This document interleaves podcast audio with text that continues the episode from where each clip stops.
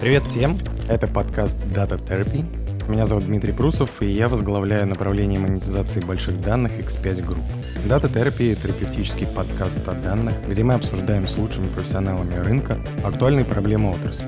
Делимся наболевшим, в общем, закрываем все возможные гештальты в Big Data. Спасибо, что вы нас слушаете. Погнали! Погнали!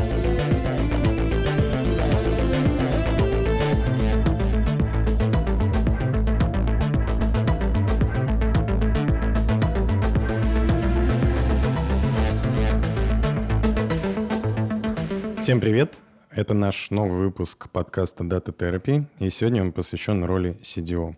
Chief Data Officer. Помогать разобраться мне в этом вопросе, как всегда, будут эксперты. Давайте начнем. Э, расскажите немного о себе для начала, где и кем вы работаете, чем занимались до этого. Привет. Э, спасибо, Дим, что позвал. Меня зовут Денис Фанасьев. Сейчас я работаю в компании Сбердевайсы, отвечаю за технологические платформы. Также я являюсь э, основателем компании Clever Data, которая занимается производством ПО для работы с данными, в основном в маркетинге. С данными вообще работаю достаточно давно, наверное, ну, не большую часть там своей карьеры, но больше половины. Ну, да, наверное, там большую часть, можно сказать. А с данными в разных, так сказать, аспектах сталкивались. Еще там в начале 2000-х, там в конце 90-х хранилища строили, когда еще там бигдаты не было, а, там достаточно высоконагруженные. Потом а, занимался производством продукта для банковской отчетности в компании Diasoft и много сталкивался с тем, как банки работают, например, своими данными. То же самое строят хранилища какие-то большие дата-лейки с э, целью финансовой отчетности,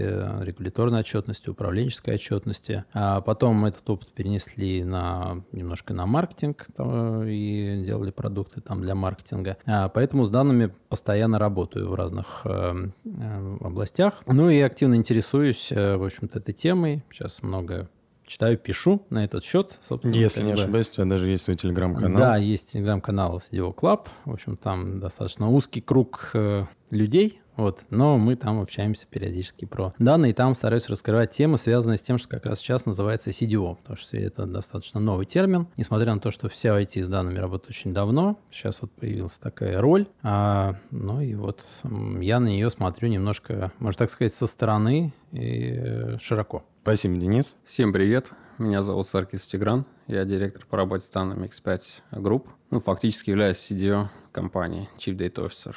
Я работаю с данными уже, наверное, точно более 10 лет, в принципе, большую часть своей карьеры. Пришел из IT, из информационных технологий. Всегда интересно было, что за информационными технологиями. А вот этот мир данных, мир аналитики меня увлек и вот а, затянул активно. Сейчас фактически все свое время, всю свою энергию рабочую посвящаю этому. А, в X5 Group работаю уже более 6 лет. 2018 года фактически вот в проект Big Data вовлечен. Вначале, собственно говоря, стапили кластер больших данных, запускали продукты, ну и позже, соответственно, это все обросло и превратилось в такую большую, а, большой блок работы с данными, организация работы с данными, организация хранилища данных, организация аналитики и всего остального. Давайте начнем, наверное, с самого важного и, как бы, так сказать, с гигиенического уровня. И давайте просуждаем, а, в первую очередь, что такое а, роль ну, по вашему пониманию, роль CDO? Как, как определить вообще эту роль? Очень хороший вопрос. На самом деле, как такового понятия, на мой взгляд, э, общего и одинакового понимания на рынке не существует. Я лишь э, готов, наверное, поделиться моим мнением. Э, мне близко, близкой мне позиции CDO, ну, наверное, очень много имеет и основная функция просвещения. Научить людей, помочь людям, быть более эффективным в своей работе, опираясь на данные, э, доверяя данным, доверяя аналитике, не боясь искусственного интеллекта. Ну, это фактически та миссия, то мое понимание, зачем CDO нужен в компании. Дабы не задеть чувство верующих, сейчас не буду приводить аналогии из там а, религиозных вещей, но это очень похожая история, когда мы... Ты пастор? Нет, не пастор, но э, я понимаю, что по-разному можно проходить просвещение, там и по-разному, наверное, CDO разных компаний подходит к этой функции, там кто-то сжигает кого-то за то, что э, не разделяет аналитику э, и не выбирает, использует по-прежнему Excel, но наша задача именно научить, показать, показать, показать преимущества работы с данными по-новому, а, с использованием новых средств, новых технологий, современных, а, современных инструментов. Но мы чуть... Резюмируя, фактически я считаю, что основная функция CDO – это просвещение, помощь коллегам и просвещение. Чуть позже мы продолжим обсуждать э, уже непосредственно жизнь CDO в компании. Я думаю, что мы вернемся к твоим а, определениям э, с точки зрения просвещения и основной функции. Я прокомментирую. Я не стал просто это озвучить, но посмотрел, но в целом предполагалось. Выразительно. Слушатели не видят. А, да, значит, что я думаю на этот счет? Во-первых, я согласен, согласен с Тиграном, что вот функция евангелизма, да, то, что называется сейчас ну, такой вот термин, на самом деле, евангелист, он для многих там IT-компаний, несмотря на религиозность этого термина, может быть как бы вполне хороший как бы там роль, которая очень востребована. То есть мы должны свои технологии как бы нести людям, вот, э, и им объяснять, зачем это нужно, как бы вдохновлять их, иногда как бы просто заставлять их в это там поверить и э, выделить бюджеты. Вот, поэтому евангелизм сейчас э, действительно очень важен в этой области. Э, поэтому то, что вот Тигран сказал, что роль э, CDO сейчас в основном связана вот с таким вот э, виженом и выработки корпоративной внутри культуры, может быть, там работы с данными, как бы обеспечение проникновения этой культуры во всю организацию, она очень важна именно на текущем этапе развития, наверное, большинства компаний, которые есть э, ну, у нас вокруг, вот на нашем рынке. Потому что роль CDO, на самом деле, она вообще разная. То есть вот ее очень сложно определить. Но я сталкивался с несколькими компаниями, э, которые э, вот услышали модный термин, что данные сейчас это очень важный там актив, как сейчас там говорят. А давайте возьмем CDO. Что он должен делать? Вот, и в каждой компании, ну, немножко по-своему как бы там определяет, что должен делать там CDO. Роль меняется со временем.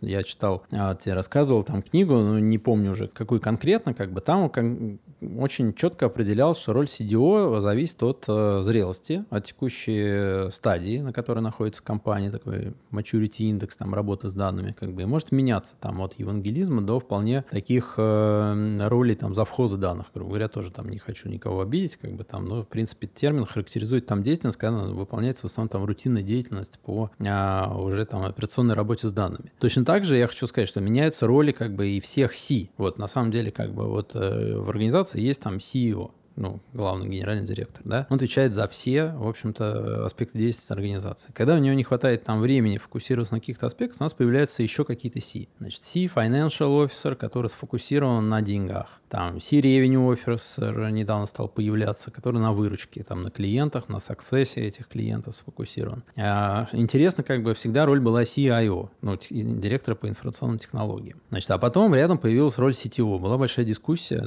где он, как бы он подчиняется и кто кому подчиняется, или рядом стоят, как бы. И сейчас потихонечку вырабатывается то, что там CTO, CIO, я в основном вижу, что они стоят там рядом. Потому что CIO фокусируется на run, как бы составляющей, на то, что как бы организация должна работать, все должно там функционировать. CTO фокусируется на больше таком там технологическом, может быть, там скаутинге, смотреть, что вокруг, что может еще там помочь организации там выполнять ее работу и быть эффективной, как бы, и просто из-за того, что вот они немножко там э, объем растет, эти, и каждая из этих областей, областей, и приходится фрагментироваться. И сейчас данные как бы достигли того, что нужен отдельный человек, который просто будет думать о данных. И вот он называется CDO, то есть человек, который постоянно думает о данных организации, о том, как организации больше зарабатывать э, за счет вот этого там нового актива. Да, и он может быть, ну, разный. Сейчас это в основном, да, я согласен, что это евангелизм, потому что технологическая составляющая очень сильно оторвалась от понимания, в общем-то, обычных людей, не вовлеченных в технологические там процессы, поэтому здесь ну, очень большая работа надо делать, чтобы объяснять выгоды.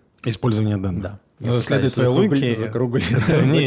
Все нормально. У нас живая дискуссия. Следует твоей логике, на самом деле, ну, как бы резюмируя определение, получается так, что э, появившийся некоторый актив в виде а, данных у компании, да, он дал толчок как раз к появлению этой самой роли фактически. И да, он меняется в зависимости от зрелости компании. Ну, я имею в виду набор каких-то компетенций, либо фокуса внимания самого CDO. Ну, я бы, наверное, с этим не, не, готов полностью согласиться. Работа с данными, на самом деле, всегда была в компании, всегда будет, независимо от того, есть роль CDO или нет. А скорее CDO помогает а, объединить усилия компании по работе с этими данными, фактически, используя потенциал там синергии разных подразделений. И второе, именно научить подразделения более эффективно работать с своими данными. Например, в нашей компании фактически данными владеет и данные монетизирует непосредственно бизнес-подразделение. Я не могу непосредственно за коммерческого директора запустить какой-то промо или сказать, какой товар лучше промотировать, а какой нет, или какую там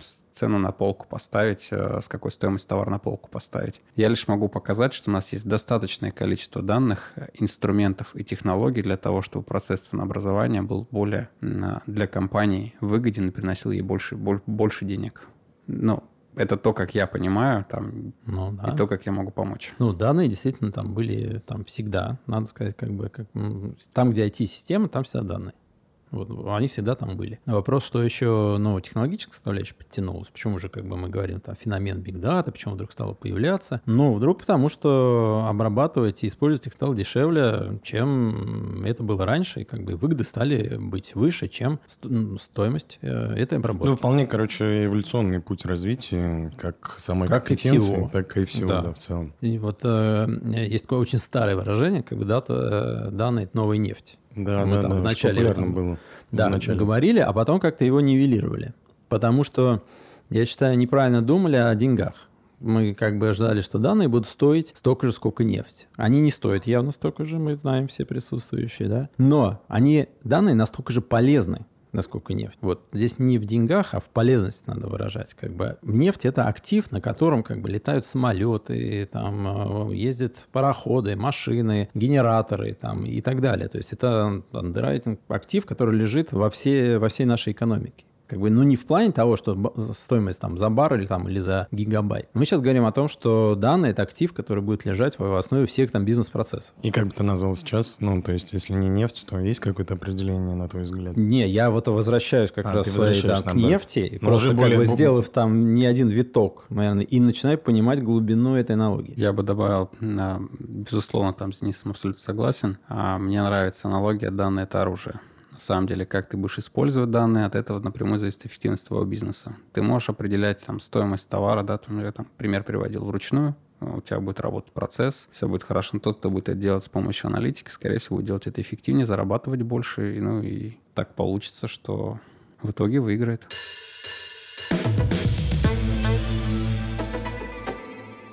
Мы затронули в самом начале историю про определение, кто же такой CDO, да, и звучала в первую очередь такая компетенция, как э, э, евангелизм. С вашей точки зрения, какие еще ключевые компетенциями должен обладать CDO? Помимо евангелизма. Ну, безусловно, CDO, как и другой э, менеджер на букву C, это прежде всего там набор софт-скиллов. Это должно быть там прежде всего в, как компетенция и прерогатив для любого CDO это понимание, там, в принципе, чего компания хочет, ее задач, функции, стратегии, ее культуры и внедрение именно управления данными с опорой на культуру компании. Ну, невозможно, например, прийти туземцам и сказать, вы знаете, там Big Data как бы это хорошо, а сейчас мы будем вам строить э, Big Data, у вас все будет тут э, Artificial Intelligence.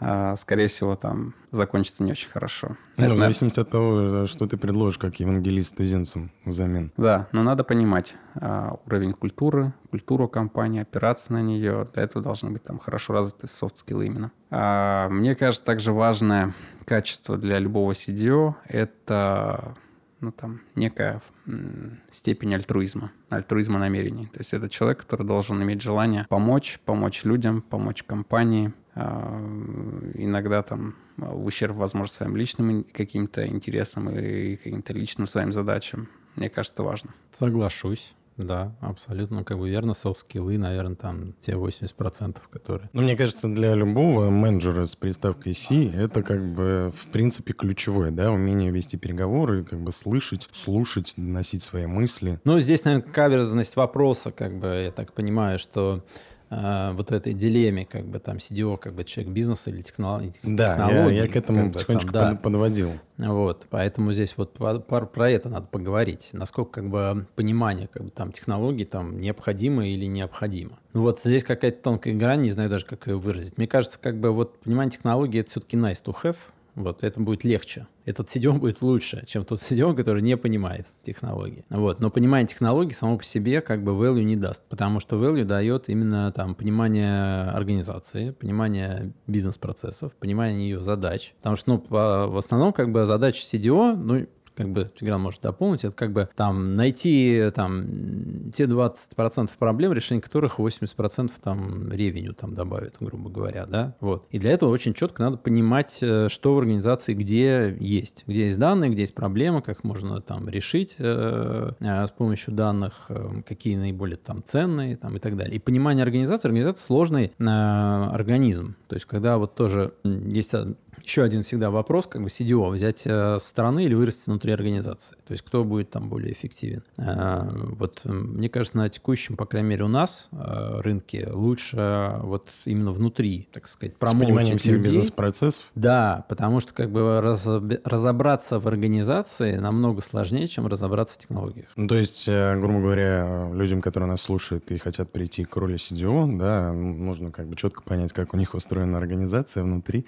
для того, чтобы там планомерно к этой истории идти, если они, например, ставят для себя задачу стать, например, CDO внутри своей компании. Ну, такие, то есть более бизнесовые. Ну, нужно понимать организацию, нужно понимать э, проблемы, э, вот связанные с автоматизации там, когнитивной деятельности. Если уж мы говорим про данные, как бы данные там в первую очередь это принятие решений. Да? То есть вот какие решения можем принимать там эффективнее. А дальше позвать технологов, которые уже там выберут, какие вам ходупы нужны и там и прочие там технологические вещи. Я тут соглашусь с Денисом. Действительно, большинство успешных CDO из моего там опыта и общения с коллегами это те ребята, которые выросли внутри компании, которые понимают компанию, понимают задачи, цели компании, проблематику. И вот э, как раз понимать те места, где решения решения, можно повысить эффективность реши, принятия решений а, за счет данных и аналитики. Технологическая составляющая, там на хардовую да, часть достаточно можно, на мой взгляд, э, быстро подтянуть, в том числе на рынке достаточно много там команд и компетенции, которые можно привлечь и усилить эту часть. Ну вот вы, вы оба сошлись во мнении о том, что лучше растить, условно говоря, CDO внутри компании. Да, тогда мой следующий вопрос, вот э, с точки зрения там дальнейшего движения карьерного пути человека. Э, может ли он переносить свой опыт как CDO на там совершенно другой, например, а, индустрию, либо другую компанию? в рынке. Ну, то есть это вполне такая реализуемая штука. Конечно. Ну, то есть я хотел сказать, что не становится ли он заложником тех уникальных бизнес-процессов, которые есть в компании, или же это все ерунда, и можно, в принципе, смело переключаться? Ну, в принципе, как и там в любой там компании, если 30 лет работать там в одной компании, наверное, ты более ценен в ней становишься все-таки там, чем там на рынке. Но это другой вопрос, не относящийся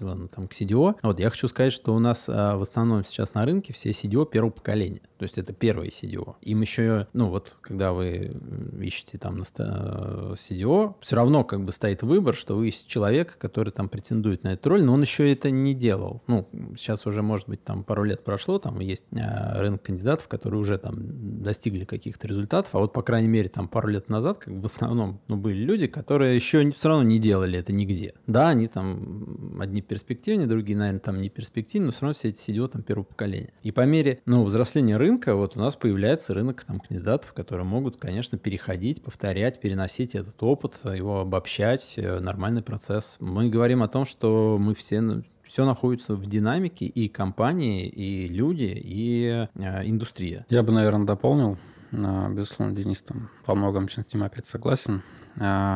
В CDO, почему мне, по крайней мере, там тоже нравится, интересно работать. Это уникальная возможность посмотреть, как работают практически все бизнес-функции в компании. А, понять, какая там есть проблематика, как она решается, повзаимодействовать. И это абсолютно, на мой взгляд, уникальная история там для C-Level. У всех в основном там некий свой ну, там, понятная зона ответственности, понятные границы, ты в ней разбираешься, ты его там врастаешь тут в корабль, а в случае там сидет, ты смотришь фактически везде, ищешь эту проблематику, коллегам совершенно в разных функциях, в регионах, а, в центральных офисах э, решать порой там уникальные а, задачи. Безусловно, от перехода из отрасли в отрасль, наверное, там задачи э, меняются, и это, наверное, там в целом для такого настоящего CDO, скорее, скажем так, э, безусловно, будет интересный вызов, и там успешный CDO, я думаю, там второго поколения или первого поколения с этой задачей как раз будут справляться достаточно хорошо. Но есть и много общего при переходе даже из отрасли в отрасль, там HR-функция,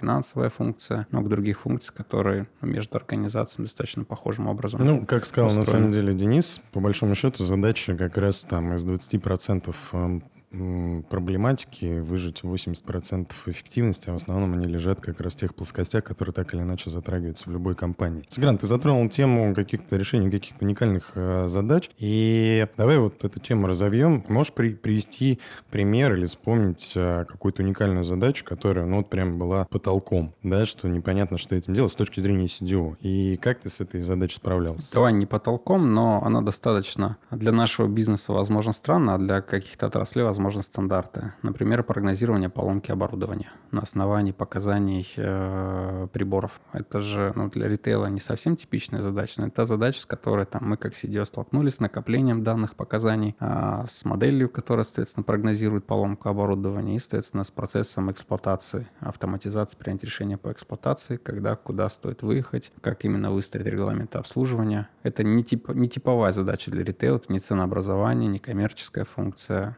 но она крайне интересная, и ну, таких кейсов достаточно много а, в моей практике и в нашей практике, в принципе. Я уверен, там, сидя в других компаниях примерно с этим же набором задач крайне широким по спектру сталкиваются, и постоянно там мозги находятся там в работе. Не дает, так сказать, да, застрять на месте, приходится придумывать на ходу, что же с этим делать. У тебя есть какой-то пример?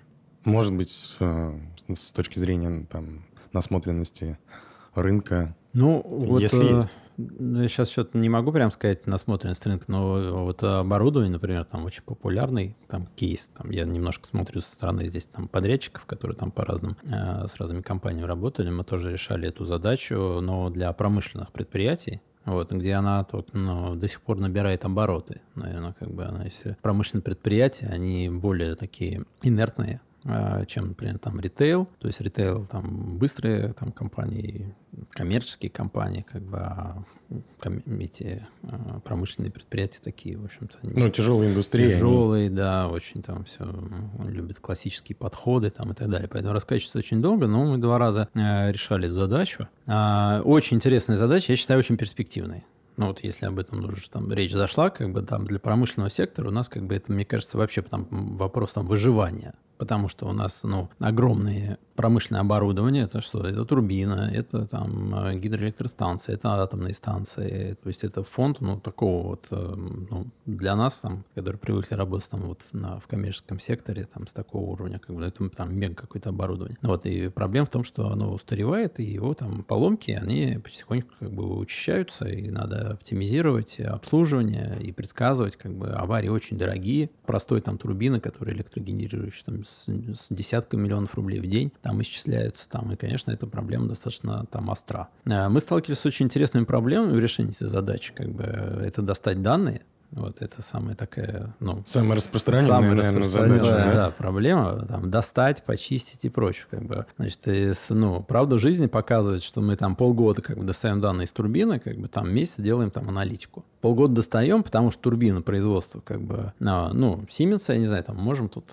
говорить, называть вещи своими именами. Это проприетарное ПО, которое стоит рядом с турбиной, снимает на датчики. И нужно купить специальную лицензию для того, чтобы данные в том а, уровне сэмплирования, который нам нужно, как бы тут получать. Иначе вы будете получать просто там показатели там раз в день, какая там температура, ну, условно там говоря. И это огромный там бюрократический процесс закупки, обоснования, зачем это нужно, там и так далее, и тому подобное. Потом потом эти данные туда выгрузили, там, и тут началась как бы радость аналитика, начали как бы там анализировать. Вот, и с этим как бы постоянно как бы вот э, сталкиваемся. Да, это именно так, 90% времени уходит, ну, считается 80, но по факту 90% времени уходит на извлечение данных, на подготовку данных, только 10% на непосредственно уже моделирование, извлечение пользы. Это одна из там ключевых проблем, потому что у всех там ожидания, что вот э, все, Приду, сейчас все будет, да. будет.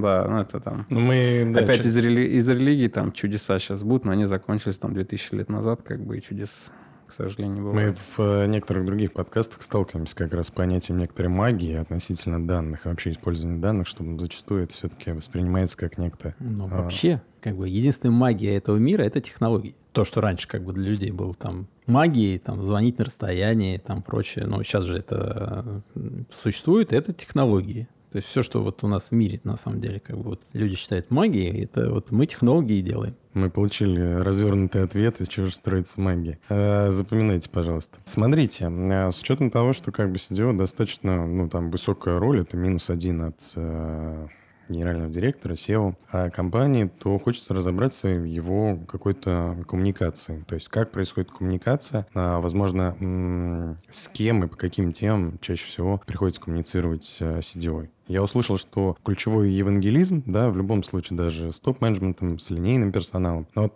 какие типы коммуникации, что происходит? Ну, я, наверное, могу прокомментировать, что CDO в разных компаниях, мы с этого начинали, на самом деле это достаточно разная роль. Во многих компаниях это роль там внутри именно IT-блока, который занимается там некой аналитической отчетностью и аналитикой, ну, в том числе. А, и круг коммуникации в таком случае, в принципе, прогресс работы с данными чаще всего в этих компаниях там ограничен определенным потенциалом на уровне выстраивания технологий, обеспечения стабильного выпуска отчетности, ну и там неких поддерживающих функций. Ну, к сожалению или к счастью, но такой пример там а, организации управления данными достаточно часто я на своей там практике, общаясь с коллегами, вижу. Если говорить про CDO как отдельную функцию, в которой там есть, соответственно, некий бизнес, э, ну, видит некий бизнес, он выведен на уровень SEO-1, то а, классическая, наверное, коммуникация для любого SEO-1 и там, в принципе, руководителя бизнес-подразделения. Это надо взаимодействовать практически со всеми функциями, искать те самые кейсы, которые там 20% генерируют 80% да, там, улучшений. А, и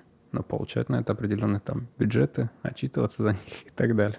А какие ключевые недопонимания могут быть, ну, с точки зрения коммуникации? Ну, то есть э, вот эта история про магию, теперь она там, ну, развенчивается или... Чаще всего основные причины проблем возникают из-за неправильных ожиданий. И ожидания не магии, а чудес. А, что у нас все плохо, сейчас придет человек и там покажет какое-то чудо. А чем сформированы вот такие ожидания от э, работы с данными, что будет прям вот раз и готово? На мой взгляд, э, связано прежде всего с тем, что Везде это происходит, все видят только фасад. Фасад, вот эти 10% времени, который, в течение которого можно показать чудо. И у нас такие примеры тоже были, когда приходили по, там, внешние компании иностранные, говорили, вот мы там для такого-то партнера за две недели настроили модельку, и у них там, значит, все промо, весь CVM, все работает. Но вот эти две недели случаются после там, годов э, плотной напряженной работы всей компании там, по подготовке данных, выстраиванию процессов работы с данными, описанию метрик, созданию там, неких моделей данных. Вот эту часть, к сожалению, этих кочегаров, которые это все делают, э, их труд,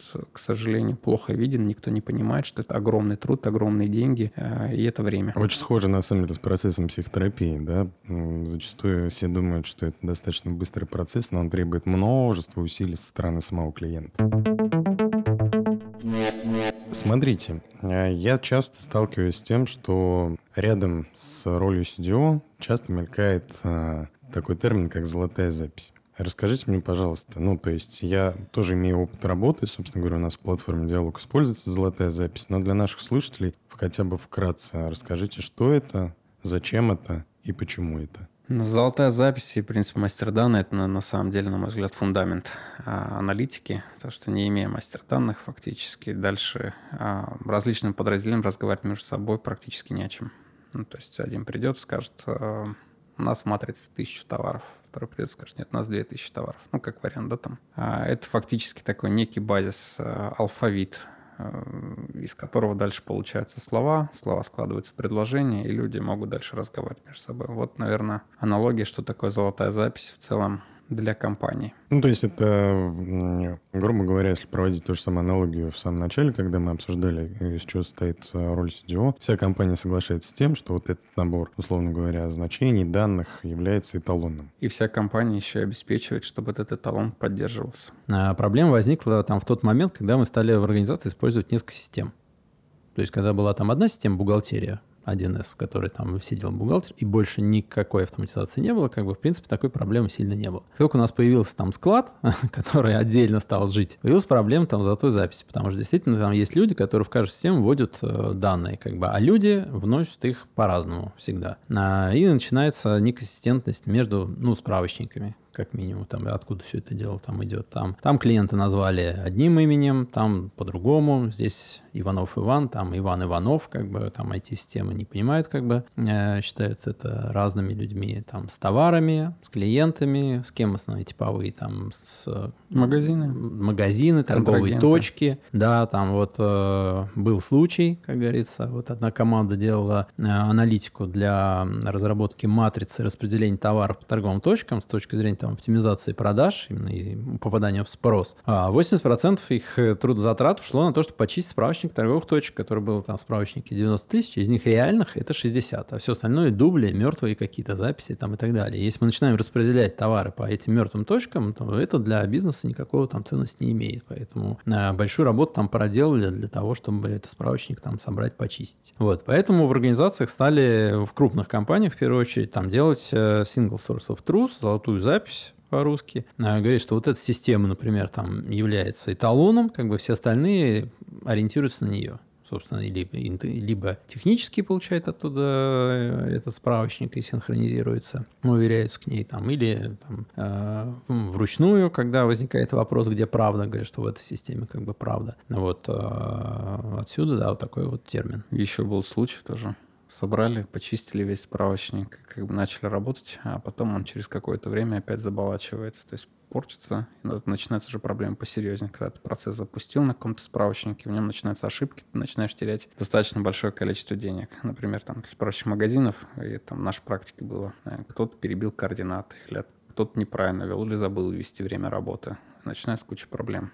А вот, э, часто достаточно типовая ошибка, когда выполняют нормализацию и к ней не прикрепляют процессы. И вот процесс, почему я говорю, там, что вот золотая запись, в ней обычно вовлечена там вся компания, это для всей компании некий базис для диалога, что этот процесс, э, он крайне важен для того, чтобы постоянно не скатываться каждый год, знаете, такой сезонная, сезонная нормализация обычно называется. Ну, то есть, на самом деле, все там горизонтали и вертикали в компании должны быть вовлечены в процесс как раз участия создания, поддержания и порядка внутри. Соответственно, да, с процессом этот процесс должен быть проработан. Это как раз ответственность CDO, а, и его исполнение непосредственно тех подразделениях, которые должны это поддерживать. Я еще хотел э, вот отметить, что на самом деле это очень э, ну, дорогой процесс, в общем-то, потому что вот э, на выверке этих справочников так перманентная там деятельность, которая там достаточно много ресурсов съедают, как бы, и вот особенно там в классических хранилищах, которые я там упоминал, как бы там, ну, ключевая там проблема, всегда чистили как бы эти справочники, а их становится очень много, и здесь, ну, я хотел отметить, что надо еще понимать, на самом деле, иногда, вот сейчас уже, когда данных становится очень много, есть такой там каверзный э, граница, что иногда выгоды от э, хранения, ну от очистки, ну от вот, э, обеспечения там консистентности справочников, они становятся ниже даже как бы чем стоимость вот этого там процесса. Вот у нас там было обсуждение вот с э, нашими там участниками там клуба вот новый подход там Data Mesh, когда все распределенное, когда мы децентрализуем функцию там ответственности за данные, как бы их там всякие хранилища, и возник вопрос, а как тогда решается вот эта золотая запись, если у нас там каждый там по-своему? Значит, и э, была гипотеза, не подтвержденная пока, что возможно как бы просто забили даже там на золотую запись э, для каких-то аналитик. То есть, понятно, когда тебе по торговым точкам надо развозить, ты ну, не то есть те, которые несущественны для бизнеса. Да, то есть говоря. надо это вот оценить. Я не к тому, что как бы, вот не хочу сказать, что это как бы проблема уходит в прошлое, нет. Я хочу сказать, что а, область, как бы, где она важна, она все-таки там конечна. И существует область, где, возможно, как бы даже не стоит так сильно там упираться. А, раз мы заговорили, на самом деле, про уже в глубину, про то, чем занимается CDO, хотелось бы, на самом деле, расспросить вас про то, как устроен в целом, да, вот отдел, направление, дирекция, в зависимости от типа компании, CDO. То есть, что за функции, что за наименование должностей и чем они занимаются. То есть, как выстроен, условно говоря, отдел. Тигран, давай начнем с тебя. Ну, в разных компаниях, э, я уверен, по-разному организованы. Я, наверное, могу тут про свой опыт какой-то рассказывать, и который не всегда, скажем так, какие-то ошибки совершали, да, там, но в целом, на мой взгляд, успешен. А, три есть ключевые компоненты в любой организации CDO, на мой взгляд, это технологическая составляющая, то есть это блок, который отвечает за платформизацию работы с данными, а, за то, чтобы данные фактически были доступны, и там сервисы, которые предоставляют стабильно. Это один из там столпов. Вторая часть, это, собственно говоря, методологическая. А, это классический data governance, то есть эм, фактически подразделение, которое определяет и задает определенную политику по работе с данными, а, приземляет ее и контролирует ее исполнение. В том числе там, ну, в нашем случае это подразделение, которое задает определенную систему метрик, э, которая помогает нам оценивать адекватность и эффективность системы управления данными в компании. И третье подразделение, его может быть там несколько их, в нашей компании их несколько точно. Это фактически там CPO, а, ну, продуктовые портфели сгруппированы по каким-то признакам. По признакам там доменов функциональных, по признакам еще каким-то, вот, например, там диалог X5 и вообще, в принципе, внешняя монетизация, на мой взгляд, это как раз классический пример там портфеля продуктов э, там, с внешней монетизацией. В нашем случае там есть, соответственно, такие внешние а, портфели, которые управляются а, CPO, ну, которому мы фактически делегировали функции CDO, частично, так и внутренние. Ну, в частности, мы там активно развиваем э, направление BI-аналитики как продукта, э, направление self-сервис аналитики, ну и много других различных направлений, но это как независимые там продуктовые решения. Но в нашей компании это так. Ну, добавлю, что помимо там вот э, загадочной аббревиатуры там CDO, э, там появляются как раз вот э, еще названия, суть которых там Тигран сейчас подсветил, как бы, но хочется озвучить. Например, как бы у нас появляется роль там Data Protection Officer тоже, как бы, который находится там в структуре CDO, ну, на текущий момент, по крайней мере, а потом, может быть, когда-то вырастет и до отдельного тоже, как бы, подчинения генеральному директору, когда там ценность данных, не знаю, там вырастет, ритки вырастут, и вообще как, э, как информационная безопасность станет абсолютно как бы э, параллельным такой, такой вертикалью. Там появляются люди, которые называются там дата-стюарты. Я не знаю даже, как вот ну, русский на русский перевести? Вот у вас как называется люди, а, которые... Вот, э, у нас называется менеджер по качеству данных. Менеджер по качеству данных. Ну, в принципе, да, сутевой такой там перевод. А, там инженеры данных которые раньше тоже не было как бы такой отдельной как бы роли. Я уже не говорю про ну, аналитиков, там дата-сайентисты, BI, то есть вот э, вечная сейчас тоже начинается как бы, а, где грань между дата-аналитикой и дата-сайенсом, то есть, э, что раньше был BI, теперь такой предиктивной аналитикой. То есть, э, очень быстро появляются вот такие вот э, новые там роли, а людей больше не становится на рынке. Ну, это сейчас отдельный вопрос, да, с учетом появления огромного количества ну, ролей и эволюционного развития, в принципе, как бы бизнеса и технологий. Да, вот пер, про первую волну CDO, как бы мы все услышали, но, соответственно, чтобы все это хозяйство содержать, да, появляется достаточно много ролей, которых, наверное, на рынке не хватает. И, и есть кадровый голод в этом смысле? Да, ну есть, конечно.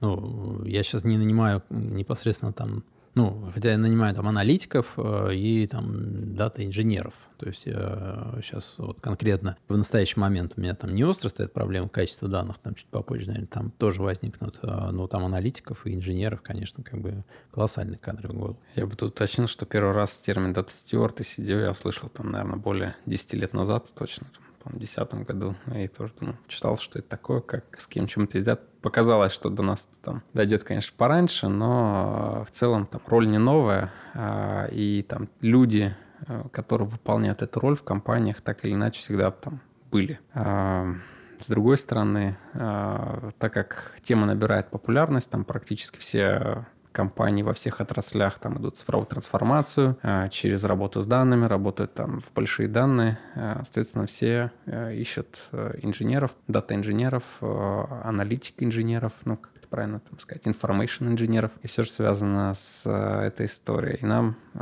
действительно мы испытываем определенную там сложности с подбором, как все остальные компании. Э, условия труда регулярно пересматриваются и для новых сотрудников, и для действующих сотрудников, э, чтобы оставаться рынок. Тема действительно очень горячая.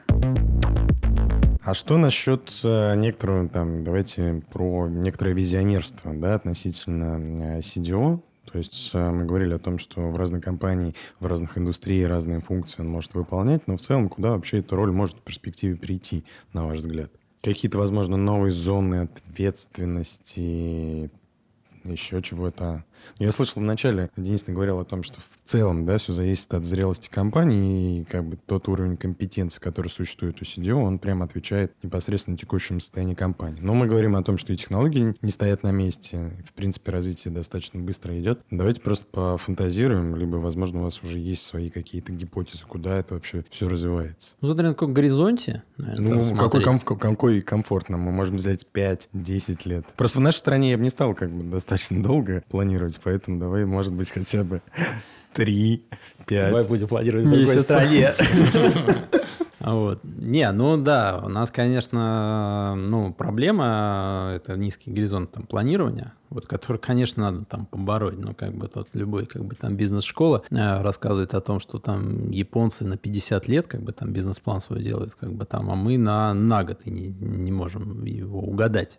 Вот, не всегда, потому что мы его плохо делаем. А, я читал книжку, вот хочу, не знаю, с вами поделиться, по крайней мере, это Сергей Шумский «Машинный интеллект». Вот. Э, у него вначале идет очень такие интересные аналогии э, про данные. Такой очень, ну, вот хеликоптер-вью на всю эту историю. То есть он как раз говорит о смене парадигмы, вообще о том, что мы сейчас от ресурсной экономики переходим к цифровой экономике. Соответственно, андеррайтом, активом ресурсной является, вот опять же, как бы там нефть. Ну, вот. А вот цифровой экономике, ну, соответственно, там данные. Вот, поэтому мы можем говорить о том, что э, если уж мы идем в цифровизацию, мы сейчас в нее активно там идем, как бы вот эта ценность ну, данных, по сути, она будет все равно как бы увеличиваться. То есть люди, которые занимаются этим вопросом, которые контролируют этот актив, как только он будет становиться все более ключевым активом, соответственно, будут больше набирать вес. Я бы спрогнозировал, как бы, что CDO будет э, роль усиливаться, его влияние в организации будет в перспективе там, усиливаться. А, и вообще, как бы наша задача автоматизаторов это то, чтобы люди не работали. То есть, в принципе, компания... Чтобы они отдыхали. Да, должна работать без людей. Халвы это роботы, да, а не человек. интеллект, вот, и CDO как раз человек, который, в принципе, будет владеть такой организацией. Но это большой такой Это длинный горизонт планирования. Да, японский. Японский стиль, да. Ну, я, наверное, поделюсь своими соображениями. А, если все, чем мы сейчас занимаемся, предположить, что там реализуется там, в ближайшей перспективе 3-5 месяцев или лет, а, фактически мы наш, а, наших коллег сделаем более цифровыми, более дата ребятами, которым, которые смогут самостоятельно подключить необходимый источник, скрутить необходимую аналитику. Для этого весь инструментарий, в принципе, сегодня уже есть. Фактически у нас, ну или у CDO, а, и в том числе децентрализованных CDO, которые там будут находиться функции, будет а, ну, там одна из, одна, наверное, ключевая задача, возможно, среди прочих, но точно она останется, это контроль, а, ну, или выстраивание взаимодействия различных подразделений внутри компании, чтобы действия их не противоречили друг другу и суммарно ну, не приводили потери консистентности данных, э, к, фактически там набор данных, который компания генерирует, он был консистентен и был доступен конечным пользователям. Но большинство из тех функций, которыми мы сейчас занимаемся, там автоматизации, э, инженерии данных, э, аналитики, как таковая, на мой взгляд, в перспективе перейдет там все-таки больше в бизнес спрос растет, он там вряд ли сократится, а количество там, специалистов, которые мы выращиваем, их больше не станет. Неизбежно там эти компетенции, эти функции появятся внутри бизнеса, и это хорошо. И мы в это работаем максимально стремясь отдать. Скажите, пожалуйста, какие, ну, наверное, вопрос э, к обоим, да, какие, возможно, рекомендации там, нашим слушателям вы дали бы а, с точки зрения того, на что стоит обращать внимание, если эта функция в компании только зарождается? Не бояться? И мы возвращаемся как раз к началу на нашей а, программы, да, да, и мы понимаем, да. что все вот вокруг, почему, вокруг да, евангелизма. Потому что вы, вам очень тяжело достигнуть какой-то там быстрых результатов, если это зарождается. Если это зарождается, это значит что? Как бы, что у вас а, плохие данные, там некачественные, не почищенные, как бы там не консолидированные, как бы это у вас пользователи, которые с этим там не сталкивались и не понимают. Это там руководство, которое хочет там что-то попробовать, но, наверное, там еще не пробовало. Как бы вот характеризует как бы для меня как бы термин, что это вот там зарождается. Ну вот, и вам нужно много работать, как бы, чтобы достигнуть результата, нужно там долго копать, э, прежде чем появится прям выручка. И там самая большая засада – это вот завышенное ожидание. То есть мы с этим сталкиваемся ну, в консалтинге, когда мы этим занимаемся, как приходим к заказчику, они говорят, вот нам сделайте модель даже самая, ну, типичная там предиктивная аналитика. Сейчас вы нам развезете товары там по точкам правильно, у нас выручка в два раза вырастет. Не вырастет она там в два раза. Вот. Это еще сильно зависит от того, как вы раньше развозили на самом деле. Потому что вы могли как бы, ну, совсем как бы бездумно, но это вряд ли. Потому что любая компания как бы все равно как бы даже вручную там, но оптимизировала как бы этот процесс. И люди там сидели опытные, которые логисты, которые закупщики, которые там, я не знаю, как занимаются. У вас люди называются, э, которые отвечают там за распределение, за формирование товарной матрицы. Они делали свою работу. Как бы мы можем им помочь делать ее быстрее, делать ее получше, как бы, но я бы не, не формировал ожидания, что это будет прям кардинально как бы там по-другому. Очень хорошее слово «верить». Тут даже тяжело, конечно, что-то дополнить. Это самая главная часть. Наверное, не выстраивать еще лишних ожиданий, потому что любые там лишние ожидания в итоге приведут к разочарованиям, и а, уже с, скажем так, перезапускать эту историю будет намного сложнее, чем а, с нуля сделать правильно. Да, и формирование с нуля – это тяжелая функция, потому что нужно выстроить процесс интеграции данных, очистки данных, э, людей там нанять, как бы это косты косты, которые там не сразу показывают результат. Здесь нужно как бы, э, чтобы ну, первое лицо организации там долго поддерживало как бы этот процесс и понимало, что это а, не дает э, выхлоп в перспективе года. Вот это и... стратегический актив, да, на который это, нужно как это... бы и время, и ресурсы, и как бы нужно понимать, что да, в перспективе а мы... он даст буст. Правильно. А мы сталкиваемся вот с этим низким горизонтом планирования, как бы и топ-менеджмент там в том числе, который говорит, ну покажите нам результат как через полгода, чтобы мы там... Оборачиваем денег. Вот да. такая, рубль вложил, где рубль 90. Да.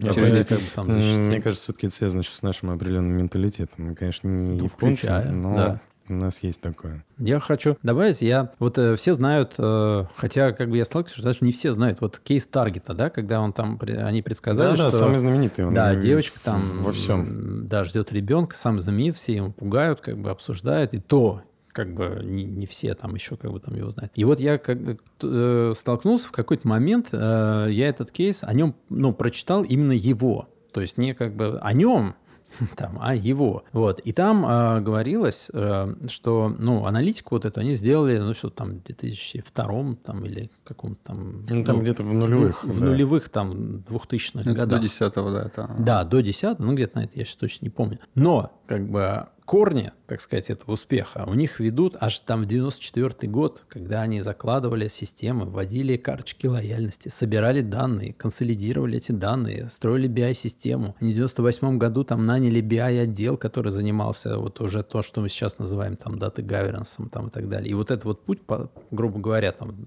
условно в 2005 позволил им построить эту модель. Ну, как всегда, в общем, в этих историях рыночных и кейсовых есть фасад, да, но опять-таки да. никто не обращает внимания, что за этим фасадом Сколько скрывалось. Э, вкладывали в это до, до этого момента? Как с пирамидами. Красивая. Но долго строилась.